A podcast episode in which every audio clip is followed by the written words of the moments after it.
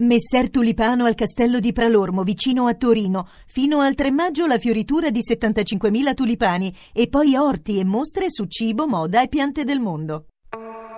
Mondo Motori.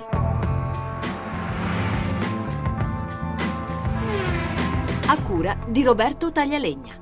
Buon pomeriggio e buon ascolto da Lucia Voltan. Nel 18° anno di fabbricazione, Honda lancia la 4ª generazione di CR-V, uno dei primi SUV prodotti al mondo. L'ha provato Giovanni Sperandeo. Arrivata alla maggiorità di produzione, l'Honda CR-V si rifà il volto, con nuovi gruppi ottici anteriori e posteriori, mascherine e griglia, che le danno un design più dinamico. Gli interni, spaziosi e confortevoli, vedono l'introduzione sulla plancia di uno schermo a 7 pollici ed un nuovo sistema di infotainment, l'Honda Connect, con la possibilità di collegare ed usare direttamente il proprio smartphone. L'Honda Sensing è l'innovativo sistema di sicurezza per la guida, che prevede l'Intelligent Adaptive Cruise Control, radar e telecamera che regolano la velocità del veicolo, verificando le posizioni delle auto che la precedono, con un controllo esteso anche ad altre situazioni di pericolo, come un sorpasso improvviso e l'invasione di corsie.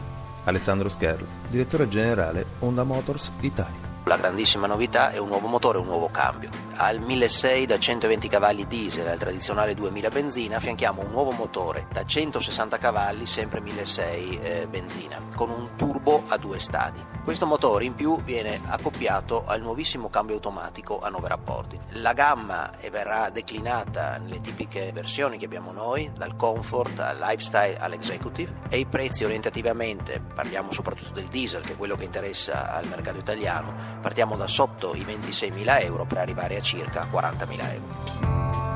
Tra qualche giorno, il 15 aprile, in molte regioni si dovrà fare il cambio dalle gomme invernali a quelle estive, con una deroga fino al 15 maggio. Di fatto l'arrivo della primavera coincide con il momento del cambio. Fuori le gomme invernali, dentro quelle estive. Ma non è solo un obbligo. È bene sapere l'importanza dell'avvicendamento per ragioni di sicurezza. Anche nel periodo più caldo dell'anno, infatti, non è raro vedere circolare auto con gomme invernali. Molti automobilisti non sono realmente consapevoli dei rischi associati alla guida con pneumatici invernali in estate.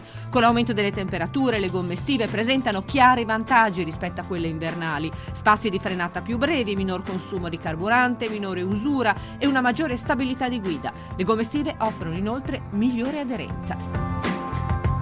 E anche per oggi abbiamo concluso. Se volete riascoltare questa ma anche le altre puntate potete farlo al sito radio1.rai.it. L'appuntamento con Mondo Motori è per venerdì prossimo, sempre dopo il GR delle 14.30. Buon pomeriggio.